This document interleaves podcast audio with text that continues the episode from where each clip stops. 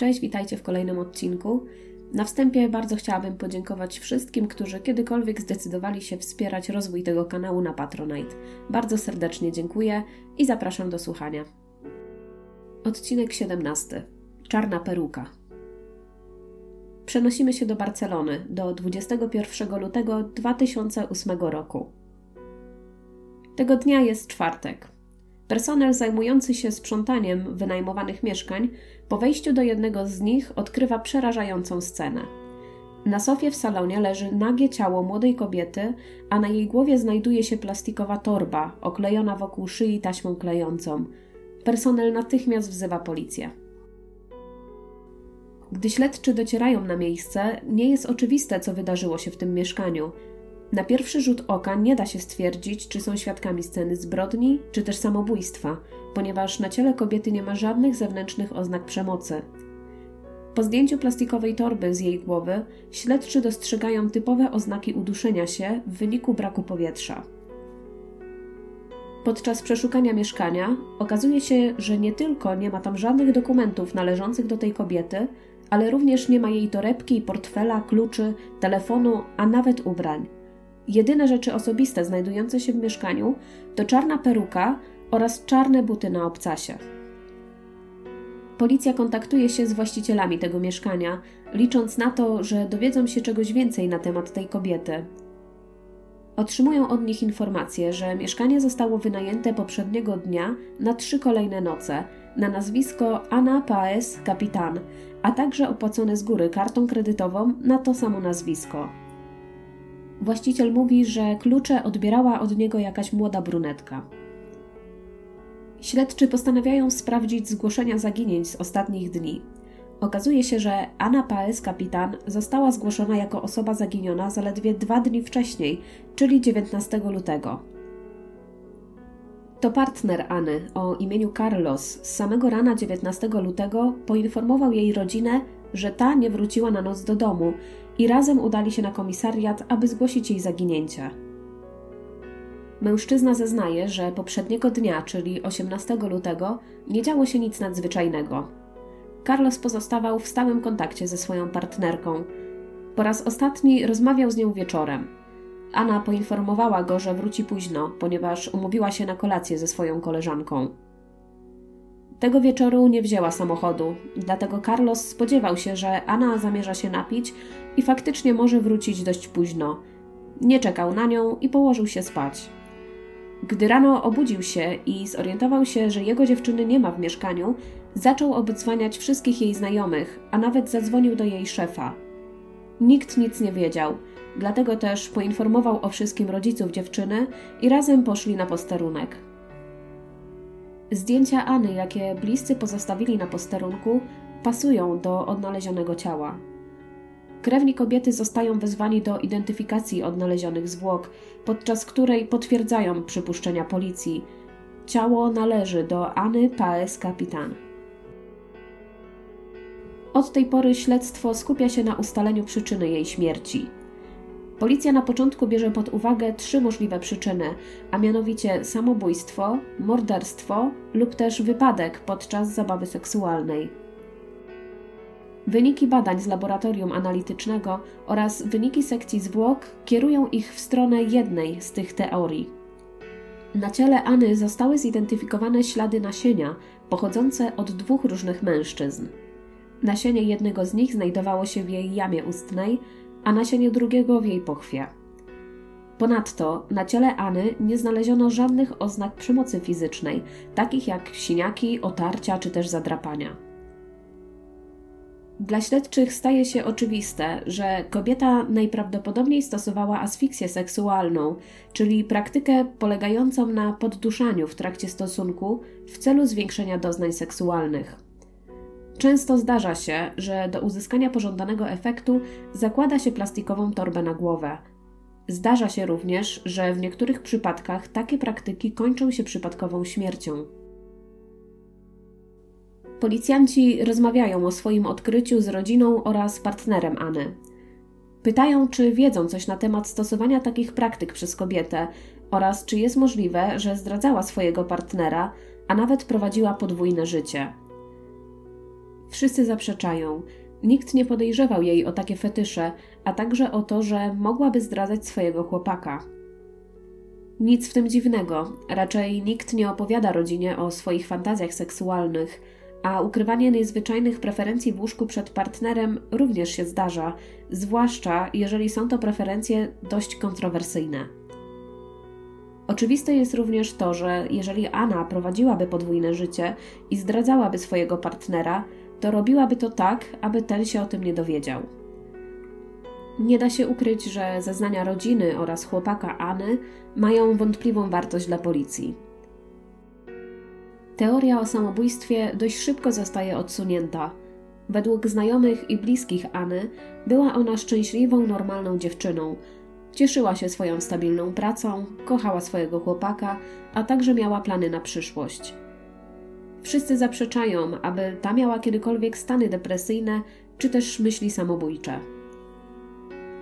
Kwestia morderstwa również jest wątpliwa, ponieważ na ciele Any nie znaleziono żadnych śladów walki czy też przemocy fizycznej.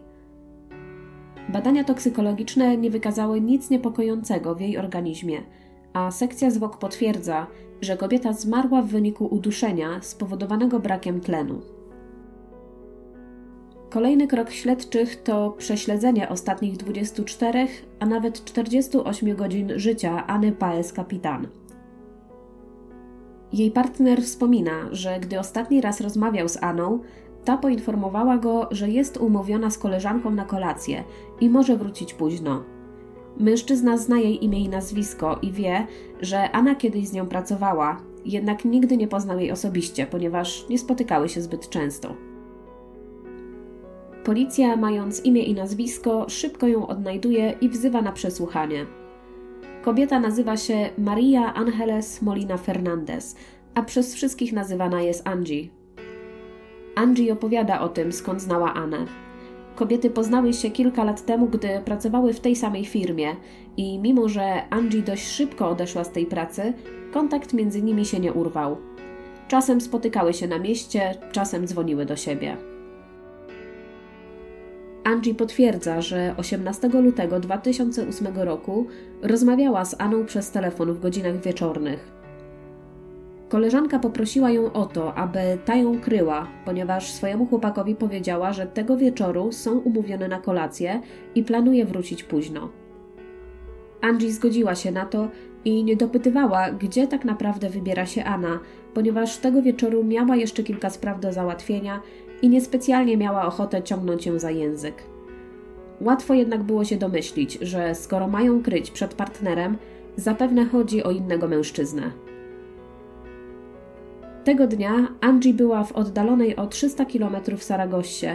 Pojechała tam rano, ponieważ miała odebrać prochy swojej matki.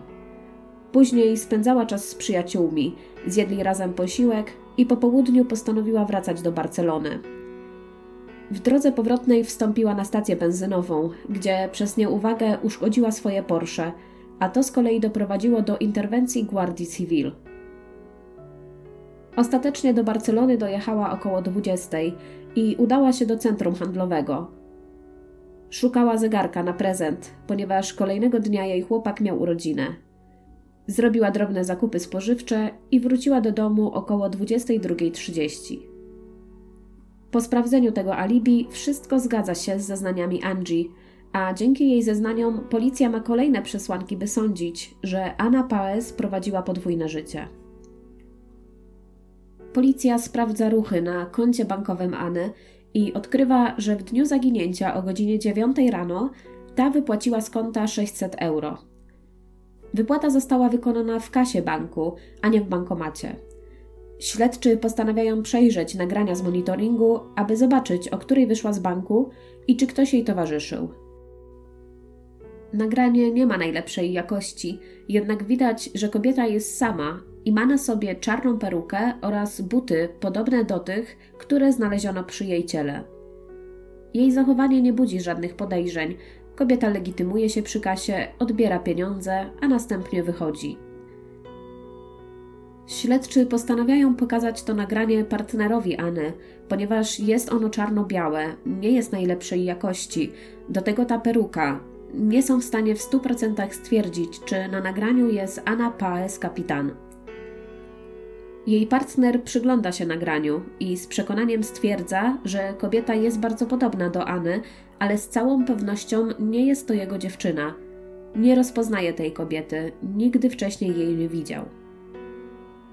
Myślę, że każdy z nas nie miałby problemu z rozpoznaniem swojej bliskiej osoby nawet na kiepskim nagraniu. Rysy twarzy, sylwetka czy sposób poruszania się są to szczegóły, które bliskim od razu rzucają się w oczy. Policja kontynuuje śledztwo, tymczasem ciało Anny zostaje zwrócone rodzinie. Pogrzeb dla wszystkich jest bardzo ciężki. Kobieta w młodym wieku straciła życie tak niespodziewanie, a dodatkowo nie wiadomo, co tak naprawdę się stało. Trzy teorie dotyczące samobójstwa, zabójstwa oraz wypadku podczas zabaw seksualnych dalej są badane przez policję, a myśl o każdym ewentualnym rozwiązaniu tej zagadki potęguje ból jej rodziny oraz bliskich. Angie również przybywa na pogrzeb koleżanki. Podchodzi do partnera Anny, aby złożyć mu kondolencje, a ten w tym momencie czuje się tak, jakby ktoś uderzył go obuchem w głowę. Anna czasem opowiadała mu o tej koleżance, ale do tej pory nie miał okazji jej poznać. Podczas pogrzebu po raz pierwszy widzi jej twarz i rozpoznaje ją. Jest przekonany, że to właśnie ona była ubrana w czarną perukę 18 lutego i to właśnie ona została uwieczniona na nagraniu z monitoringu banku. Mężczyzna o swoich podejrzeniach niezwłocznie informuje policję. Mimo, że Angie ma potwierdzone alibi na 18 lutego, Śledczy postanawiają się bliżej przyjrzeć tej kobiecie, ponieważ na tą chwilę jest to ich jedyny trop. Maria Angeles Molina Fernandez pochodzi z małego miasteczka z okolic Saragossy. Jest córką taksówkarza i gospodyni domowej. Rodzina Angie była normalną rodziną, niczego im nie brakowało. Policja dociera do jednej z jej przyjaciółek, która bardzo chętnie opowiada o Angie. Kobieta poznała ją, gdy ta miała 17 lat. Była wyniosła, arogancka i bardzo złościła się, gdy rodzice nie chcieli spełniać jej kolejnych kaprysów. A ona lubiła mieć markowe ciuchy i modne, drogie gadżety. Kobiety nawet mieszkały razem przez jakiś czas. Jej koleżanka wyznaje, że w tym czasie Angie trudniła się jako luksusowa prostytutka, to znaczy umawiała się tylko z bardzo bogatymi mężczyznami. Angie miała ładne ciało i umiała wcielać się w różne role, niczym profesjonalna aktorka, dlatego też nie narzekała na brak zainteresowania. Umiała kokietować i przyciągać uwagę mężczyzn. Nie wiadomo jednak, czy to wszystko prawda, nie ma na to żadnych dowodów. Może znajoma Angie, która tak chętnie opowiada o jej życiu, po prostu jej nie lubi, dlatego przedstawia ją w tak negatywnym świetle – z pewnością jest to subiektywna opinia, jednak na tym etapie każda informacja jest cenna. Kobieta opowiada dalej. W połowie lat 80. Angie wraz z grupą znajomych przeniosła się na Gran Canaria, gdzie rozpoczęła życie, o jakim zawsze marzyła. Dużo imprezowała i poznawała wielu ludzi. Pewnego wieczoru na jednej z imprez spotkała Juana Antonio Alvareza – mężczyznę, którego poznała już kiedyś na jednej z plaż. Antonio był właścicielem tego klubu, a także posiadał udziały w kilku innych podobnych miejscach. Był biznesmenem i pochodził z Argentyny. Antonio, co prawda, był od niej trochę starszy, jednak bardzo dobrze im się rozmawiało. Akurat tego wieczoru Angie bardzo źle się poczuła, a Antonio postanowił się nią zaopiekować i osobiście zabrał ją do szpitala na badania. Na szczęście nie było to nic poważnego, ale tego wieczoru między Angie a Antonio zaczęło iskrzyć. Spotykali się coraz częściej, aż w końcu zostali parą. Gdy Antonio wrócił na wakacje do Argentyny, opowiadał rodzinie o swojej nowej dziewczynie, o tym jaka jest wspaniała. Tylko jedna rzecz mu się w niej nie spodobała. Angie opowiadała mu, że posiada szlacheckie korzenie. Jednak gdy ich związek rozwinął się i w końcu poznał jej rodziców, Kłamstwo wyszło na jaw. Antonio wystraszyły arystokratyczne fantazje Angie, jednak jego ojciec udzielił mu wtedy rady. Powiedział, że jeżeli ją kocha, nie ma to żadnego znaczenia, ponieważ kocha się osobę, a nie to, co posiada. Po dwóch latach bycia w związku, Angie i Antonio wzięli ślub, a wkrótce na świat przyszła ich córka Karolina. Małżeństwo było bardzo szczęśliwe, a Angie z niecierpliwością wyczekiwała przyjścia na świat ich dziecka. Ponadto biznesy Antonio przynosiły rodzinie bardzo dużo pieniędzy i nie musieli martwić się o swoją przyszłość. Angie mogła pozwolić sobie na wszystko to, o czym zawsze marzyła: eleganckie przyjęcia, drogie samochody, biżuteria czy też ubrania najdroższych marek. Gdy Angie odwiedzała rodzinę i znajomych w Barcelonie, bardzo chętnie opowiadała o swoim bogatym życiu. Znajomi prześmiewczo nazywali ją za jej plecami księżna. Znali ją od dawna i wiedzieli, że jej zachowanie, wygląd i standard życia jest tak naprawdę kłamstwem. Standard życia, o jakim mówiła, to standard życia Antonio, a nie jej. To on ciężko pracował na wszystkie swoje biznesy i to on zarabiał duże pieniądze. Angie tylko je wydawała. Odwiedzała kasyna, drogie sklepy. Wszystko, co miała, zawdzięczała tylko jemu. Sama nie zarobiła nawet jednego euro w tym czasie. Z czasem relacja między Angie i Antonio zaczęła się psuć. Kobieta dosłownie topiła fortunę męża, wydawała coraz więcej i więcej. Angie często odwiedzała Barcelonę, a wiele osób plotkowało na temat jej romansów. Słychać było plotki o tym, że Angie wróciła nawet do prostytucji. Raz, gdy przyjechała do Barcelony, miała wejść w romans z jakimś sławnym mężczyzną. Potem go szantażowała, a ten zapłacił jej bardzo duże pieniądze za milczenie. Nie wiadomo jednak, na ile te plotki są prawdziwe. Policja dociera również do przyjaciół i rodziny Antonio, aby dowiedzieć się więcej na temat ich małżeństwa. Wyjazdy Angie były coraz częstsze, a stosunki z Antonio dalej się pogarszały. W końcu doszło do tego, że Angie większość czasu spędzała poza domem, mimo że miała przecież małą córeczkę, która potrzebowała obojga rodziców. Jej mąż zaczął coś podejrzewać, nie rozumiał tych ciągłych podróży żony. Gdy do niej dzwonił, Angie mówiła mu, gdzie jest i w jakim hotelu się zatrzymała. Jednak gdy Antonio to sprawdzał, okazywało się, że jego żona kłamie. Antonio często żalił się jednemu przyjacielowi, że nie widzi już ratunku dla swojego małżeństwa. Postanowił wynająć detektywa, który miał sprawdzić, co tak naprawdę Angie porabia w Barcelonie. Bardzo szybko znalazły się dowody na to, że żona go zdradza. Antonio skonfrontował swoją wiedzę z Angie, wykrzyczał jej w twarz, że zostanie bez grosza i cały świat dowie się, jaka naprawdę jest – Ponadto postara się o to, aby odebrać jej prawa do opieki nad córką. Ponieważ Antonio posiadał dowody na niewierność żony, bardzo prawdopodobne było, że sąd orzeknie winę Angie i faktycznie kobieta mogłaby pozostać z niczym po podziale majątku. Tak naprawdę sama nie wniosła nic do tego małżeństwa i doprowadziła do jego zniszczenia. Do rozwodu jednak nie doszło. 22 listopada 1996 roku Antonio udał się wraz ze swoimi przyjaciółmi, aby pograć w tenisa. Zwykle grywał trzy razy w tygodniu. Po kilku rozgrywkach jeden z kolegów odwiózł go do domu, ponieważ po południu Antonio miał udać się do jednej ze swoich restauracji. Jednak dochodziła już godzina 20.30, a Antonio dalej się tam nie pojawił. To bardzo zaniepokoiło jego przyjaciela i współwłaściciela tej restauracji, ponieważ Antonio nigdy się nie spóźniał. Jego telefon milczał, dlatego mężczyzna postanowił pojechać do jego domu, aby sprawdzić, co się dzieje. Na miejscu nikt nie otwierał, dlatego przyjaciel Antonio postanowił wejść do środka przez okno, aby upewnić się, że wszystko jest w porządku. Wtedy właśnie odnalazł nagiego Antonio, leżącego tuż obok łoża małżeńskiego. Mężczyzna już nie żył. Jeszcze tego samego dnia Angie przyleciała z Barcelony do domu na Gran Canaria. Sekcja zwłok ujawniła przyczynę śmierci.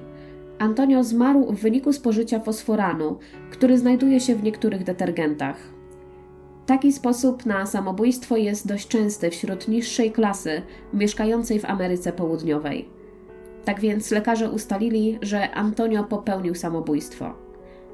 Takie substancje mają bardzo silny i nieprzyjemny smak. Gdyby ktokolwiek włożył tą substancję do ust, natychmiast poczułby bardzo niepokojący smak. To potwierdza teorię o samobójstwie. Po śmierci męża Angie przeniosła się wraz z czteroletnią już córką do Barcelony. Zaraz po przeprowadzce Angie zadzwoniła do swojej przyjaciółki. Krótko powiedziała, że wróciła do miasta, a na pytanie koleżanki, co się stało, ta odpowiedziała jej zimno, że jej mąż umarł z powodu wszystkich przykrości, jakie mu wyrządziła. Angie odziedziczyła większość majątku po swoim mężu. Miała problem jedynie z realizacją polisy na życie Antonio, w której był zapis o braku rekompensaty w przypadku samobójstwa. Wkrótce Angie podjęła pracę jako szefowa kadr i rozpoczęła nowe życie. W pracy była zdystansowana i trochę zarozumiała. Wykonywała swoją pracę i wracała do domu, trzymając współpracowników na dystans i nie utrzymując z nikim żadnych relacji. Z czasem jednak otworzyła się na innych, a szczególną sympatią obdarowała Anę Paes Kapitan, która była projektantką mody w tej firmie. Anna czasem opowiadała o Angie swojemu partnerowi. Mówiła o tym, że ją lubi, jednak zastanawiała się, jak przy zarobkach 3000 euro miesięcznie stać ją na utrzymanie trzech luksusowych samochodów. Kobieta posiadała Porsche, Hammera oraz BMW. Angie zawsze była bardzo elegancka, czasem może i trochę wyniosła, ale mimo to kobiety dobrze się dogadywały i zaczęły umawiać się po pracy. Angie nie pracowała zbyt długo w tej firmie. Po kilku miesiącach została zwolniona przez konflikt, który miała ze swoim szefem. Mimo to koleżanki dalej utrzymywały kontakt i czasem spotykały się na mieście. Przeszłość Angie jest już znana policji, jednak to nie wnosi nic nowego do śledztwa. Kobieta ma alibi na 18 lutego. Z pewnością była w Saragossie tego dnia, a wieczorem wróciła do Barcelony. Za przejazdy autostradą w obie strony zapłaciła kartą. Właściciel zakładu pogrzebowego potwierdza, że tego dnia przekazał kobiecie prochy jej matki. Trochę to dziwne, ponieważ matka Angie umarła jakiś rok temu, a do Saragossy jest zaledwie 300 kilometrów. No ale to przecież nie jest żadne przestępstwo. Zgadza się również zgłoszenie ze stacji paliwowej, na której doszło do uszkodzenia Porsche. Godzina przejazdu autostradą w kierunku Barcelony wskazuje na to, że faktycznie o 20 kobieta mogła być już w mieście. Partner Angie zeznaje, że tego wieczoru jego dziewczyna o 22.30 była już u niego w domu. Pozostaje jedynie pytanie, co działo się między 20 a 22.30 tego wieczoru. Angie miała być w tym czasie w centrum handlowym. Policja postanawia sprawdzić, w jakich miejscach logował się jej telefon komórkowy.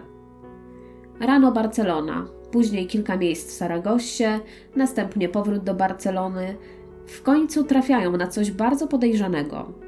Telefon Angie po godzinie 20 zalogował się do sieci jakieś 300 metrów od wynajętego mieszkania, w którym znaleziono ciało jej przyjaciółki. Z pewnością nie jest to obszar, w którym znajduje się centrum handlowe, o jakim opowiadała Angie. To nie może być przypadek, dlatego śledczy są już przekonani, że Angie nie mówi im całej prawdy i jest kluczem do rozwiązania tej zagadkowej śmierci. Od początku śledztwa policja przygląda się sytuacji finansowej Anny Paes Kapitan i ruchów na jej koncie.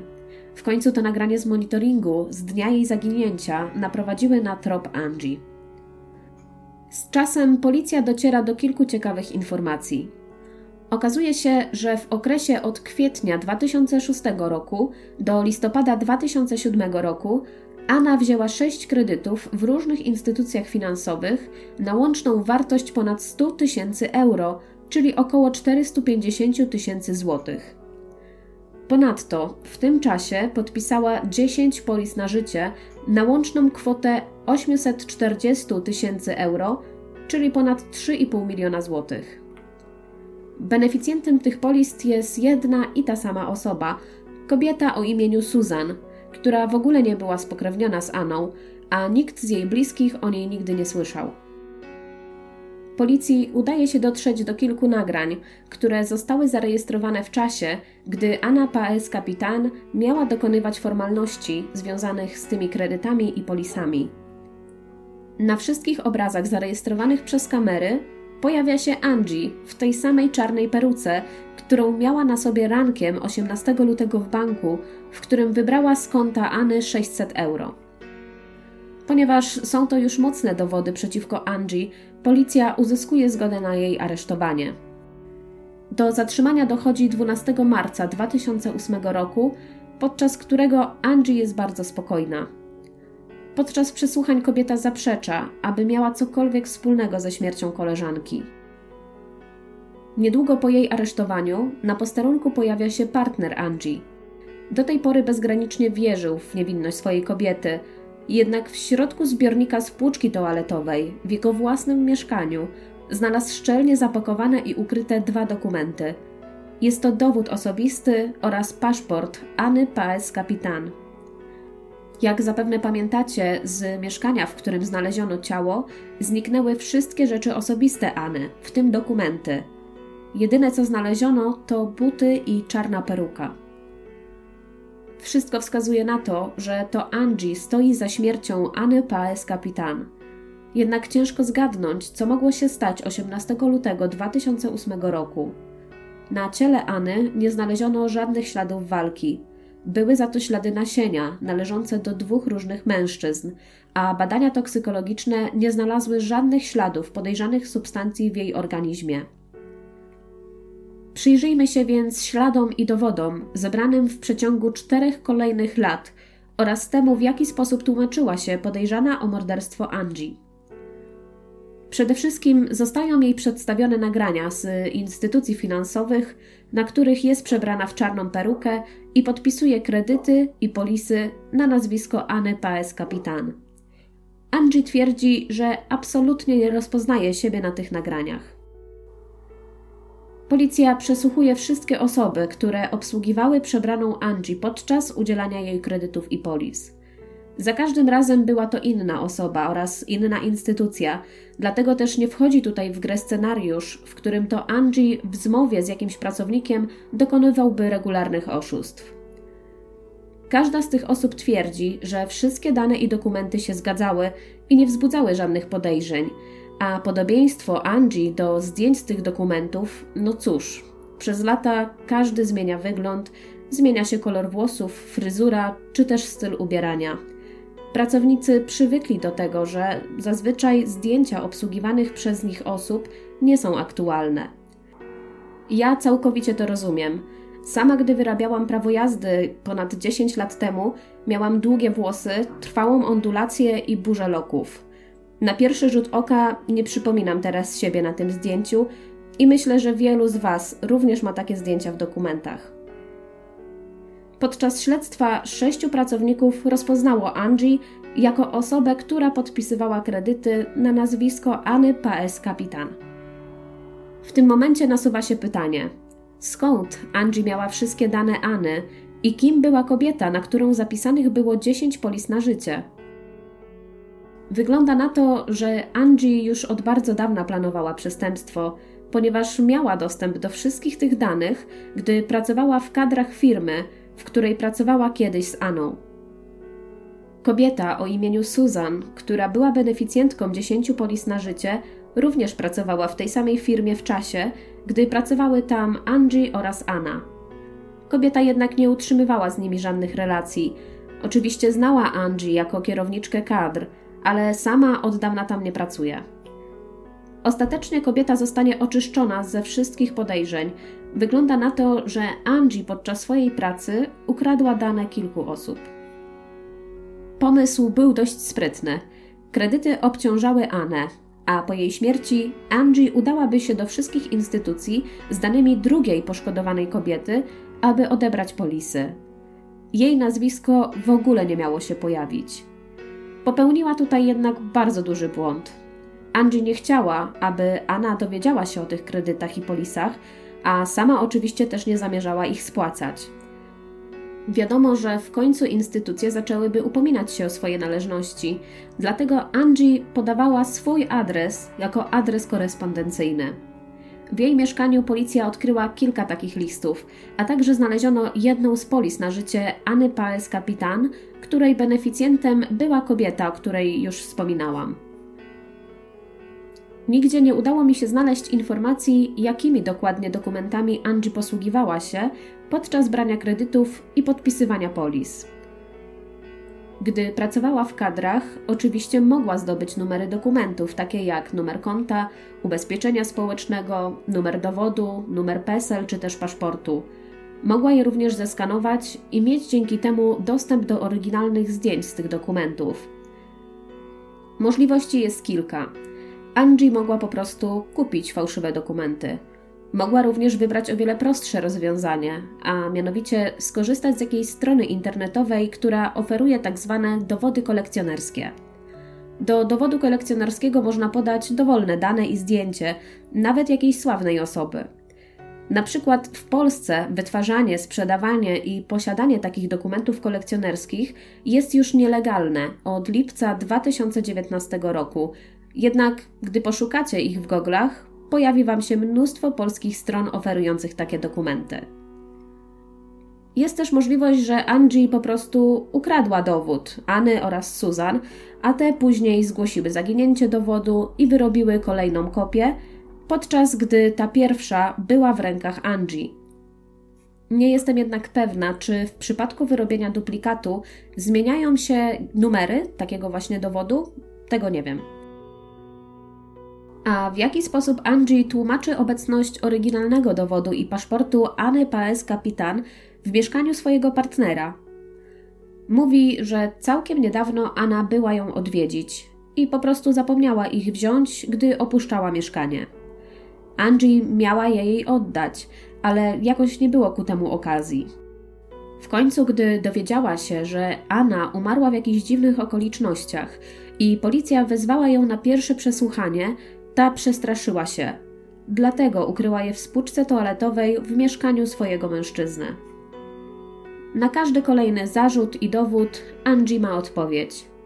Obecność listów na nazwisko Anny Paes Kapitan, ale zaadresowanych na mieszkanie Angie, kobieta tłumaczy tym, że Anna nie chciała, aby jej chłopak wiedział o tych kredytach, dlatego ta zgodziła się ją kryć. Podczas przeszukania jej mieszkania policja natrafia na kartkę z kopią dowodu osobistego Anny. Według Angie ten dokument był już od dawna w jej mieszkaniu, ponieważ jako kierowniczka kadr rezerwowała bilety lotnicze dla pracowników. Oprócz tych wszystkich dokumentów, w mieszkaniu Angie policja odkrywa zamkniętą butelkę chloroformu. Kobieta tłumaczy, że po pierwsze chloroform zazwyczaj używa do czyszczenia żyrandoli, a po drugie był on potrzebny jej córce do doświadczeń w szkole przeprowadzanych na królikach. Trochę czytałam na temat tej substancji i chloroform nie działa tak, jak często możemy zobaczyć w amerykańskich filmach. Nie wystarczy przytknąć szmatki nasączonej chloroformem do twarzy potencjalnej ofiary, aby ta po kilku sekundach osunęła się nieprzytomna na ziemię. Do tego potrzeba by kilku minut, a żeby potencjalna ofiara nie wybudziła się, należałoby cały czas utrzymywać bardzo wysokie stężenie chloroformu we wdychanym powietrzu. Ponadto chloroform łatwo można wykryć w ciele, chociażby w moczu, a badania toksykologiczne nie ujawniły żadnych dziwnych substancji w ciele Anny Paes Kapitan. Wiadomo jednak, że niektóre trucizny bardzo szybko rozkładają się w organizmie i nie da się już ich wykryć w krwi i moczu zaledwie po kilku godzinach. Oczywiście, gdy do mediów tylko dotarła informacja o buteleczce znalezionej w mieszkaniu podejrzanej Angie, od razu rozpisywano się na temat tego, że ta zapewne uśpiła Anę chloroformem. Jest to jednak nieprawdopodobne, ponieważ na ciele Any nie znaleziono żadnych śladów przemocy, siniaków ani zadrapań.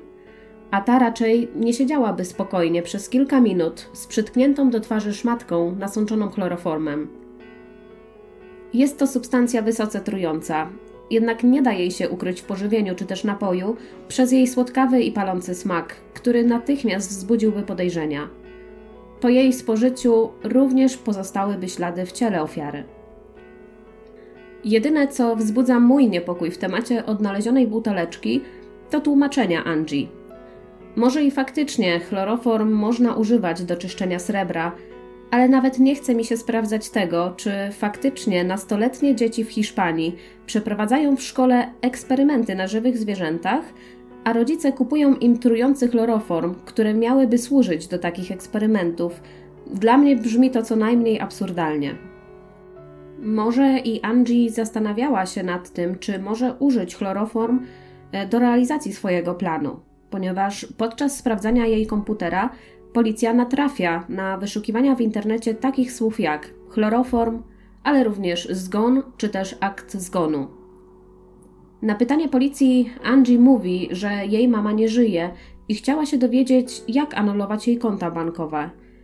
Niby normalna rzecz, jednak jej mama zmarła rok wcześniej, a ta dopiero co odebrała jej prochy z Saragossy. Kolejny dowód przeciwko kobiecie to ślady jej DNA na peruce, która została odnaleziona przy ciele Anny Paes Kapitan. Angie tłumaczy to w ten sposób, że czasem pożyczała peruki od Anny i bardzo lubiła je używać do różnych zabaw seksualnych. Nic więc dziwnego, że jej DNA mogło być właśnie w tej peruce. Raporty grafologiczne jednoznacznie stwierdzają, że wszystkie podpisy na dokumentach dotyczących kredytów i polis zostały sfałszowane, a charakter pisma odpowiada charakterowi pisma Angie. Ta jednak z tym się nie zgadza, wytykając na przykład, że jej litera A jest o wiele bardziej okrągła. Obrońca Angie stara się odsunąć ekonomiczny motyw zbrodni, przedstawiając jej zarobki. I tutaj w zależności od źródeł. Jedne źródła mówią, że Angie zarabiała 3000 euro miesięcznie, a inne, że 7,5 tysiąca euro. Jednak jej praca to nie jest jej jedyne źródło dochodu, ponieważ kobieta dalej wynajmuje dom w Las Palmas de Gran Canaria oraz korzysta z dodatku ojcowskiego. Oprócz tego spadek po jej mężu wyniósł prawie 2 miliony euro. Angie jest więc zamożną kobietą i nie musi uciekać się do przestępstwa, aby zdobyć pieniądze, według jej obrońcy. Z kolei oskarżona kobieta stara się skierować podejrzenia na partnera Anny Paes Kapitan. Mówi o ich ostatnich konfliktach wynikających z tego, że Anna chciała starać się o dziecko, a jej partner nie. Przejdźmy teraz do kolejnego dowodu.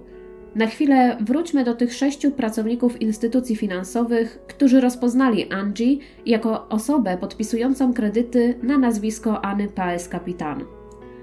Jeden z nich zeznaje, że Angie podczas podpisywania kredytu na 6000 euro była w towarzystwie ciemnoskórego mężczyzny. Policja w końcu dociera do tego mężczyzny, jednak nie chodzi tu o jakieś nagrania z monitoringu. Śledczy sprawdzają telefon Angie, w tym numery telefonów, na jakie dzwoniła.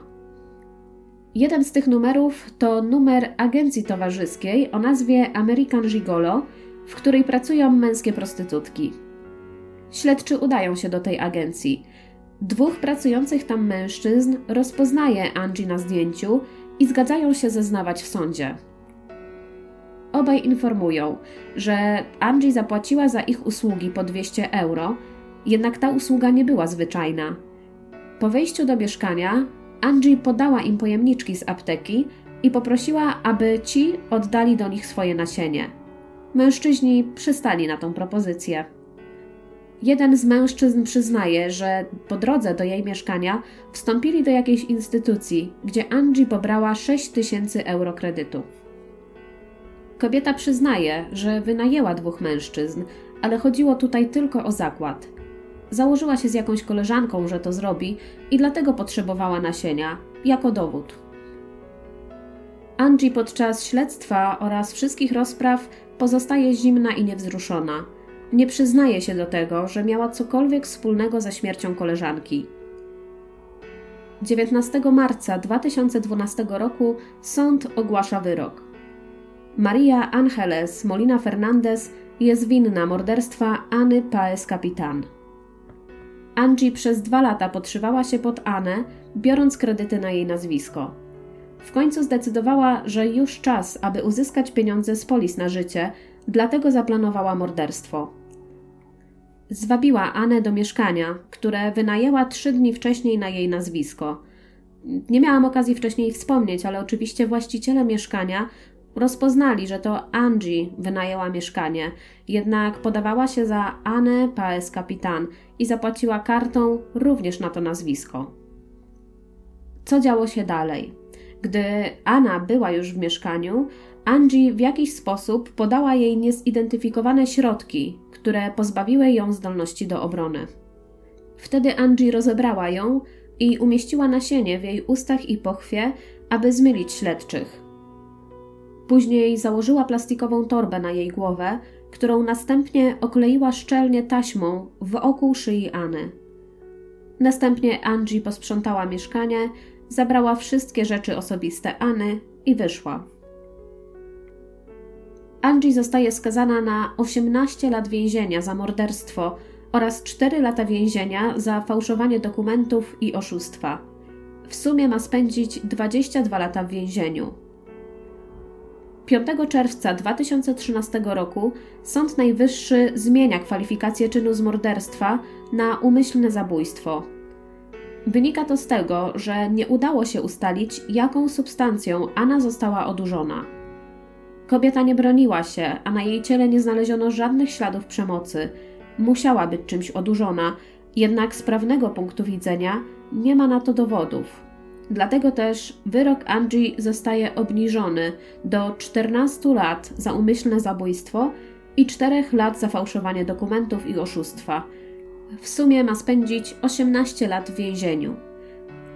Ponadto Angie musi wypłacić rodzinie ofiary 100 tysięcy euro oraz taką samą kwotę partnerowi Anny.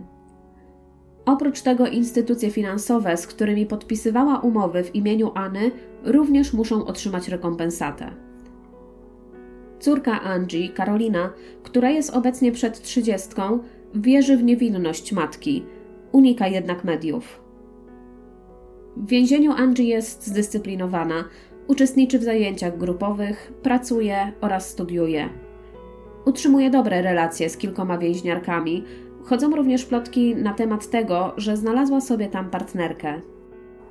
Jej prawnik zdradził, że kobieta otrzymuje mnóstwo listów wsparcia od osób, które dalej wierzą w jej niewinność. Niestety ani prokuratura, ani sąd nie poprosiła o wykonanie raportów psychologicznych na temat Angie. Niektórzy specjaliści twierdzą, że Angie ma cechy osobowości psychopatycznej. Jest osobą zimną, bez empatii oraz bez poczucia winy uprzedmiotawia otaczających ją ludzi, którzy stają się jedynie rzeczami potrzebnymi do osiągnięcia jej własnych celów. Na przykład siostra jej zmarłego męża Antonio wspomina chłód Angie po jego śmierci. Gdy poprosiła Angie, aby ta pozostawiła ją samą ze zwłokami brata, ta odpowiedziała: Nie mów do mnie w kategoriach filozoficznych, nie mam dla ciebie całego popołudnia. Rodzina Antonio dostrzega wiele podobieństw między śmiercią Anny Paes Kapitan a śmiercią męża Angie. W 2018 roku udało się wznowić śledztwo w tej sprawie, ponieważ jeden z kryminologów udowodnił, że Angie była w stanie zmienić zawartość kapsułek z witaminami, które Antonio codziennie łykał.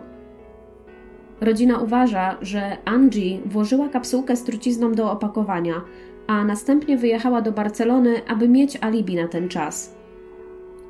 Codziennie późnym wieczorem dzwoniła do domu na Las Palmas de Gran Canaria. Wiedziała, że Antonio już śpi o tej porze, a telefon zawsze odbierała pani dbająca o ich dom.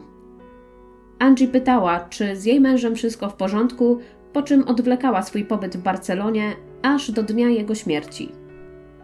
W związku z tym, że od początku twierdzono, że Antonio popełnił samobójstwo, policja mogła przeoczyć wiele dowodów. Nie wykonywano zdjęć ciała, nie sprawdzono zawartości leków i witamin znajdujących się w mieszkaniu, nie badano też jego ciała pod kątem innych, bardziej nietypowych trucizn. Gdyby Antonio przez pomyłkę wziął do ust detergent, poczułby ten okropny smak i natychmiast był go wypluł. Jednak w przypadku, gdyby mężczyzna połknął kapsułkę, której zawartość została podmieniona na sproszkowany detergent, czy poczułby od razu ten smak? Wydaje mi się, że dopiero gdyby kapsułka znalazła się w jego żołądku i ta powłoczka rozpuściłaby się, wtedy czułby coś niepokojącego.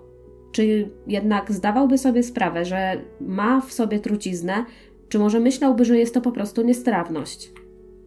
Kolejny dziwny fakt dotyczy tego, że dwa miesiące przed śmiercią męża Angie zapisała córkę do szkoły w Barcelonie, a nie na Gran Canaria.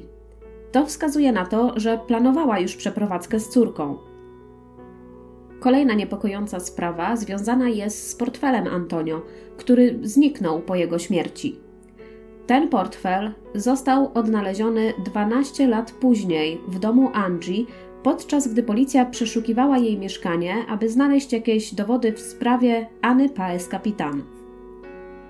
Rodzinie Antonio również niepokojące wydaje się to, że Angie tworzyła różne teorie po śmierci swojego męża.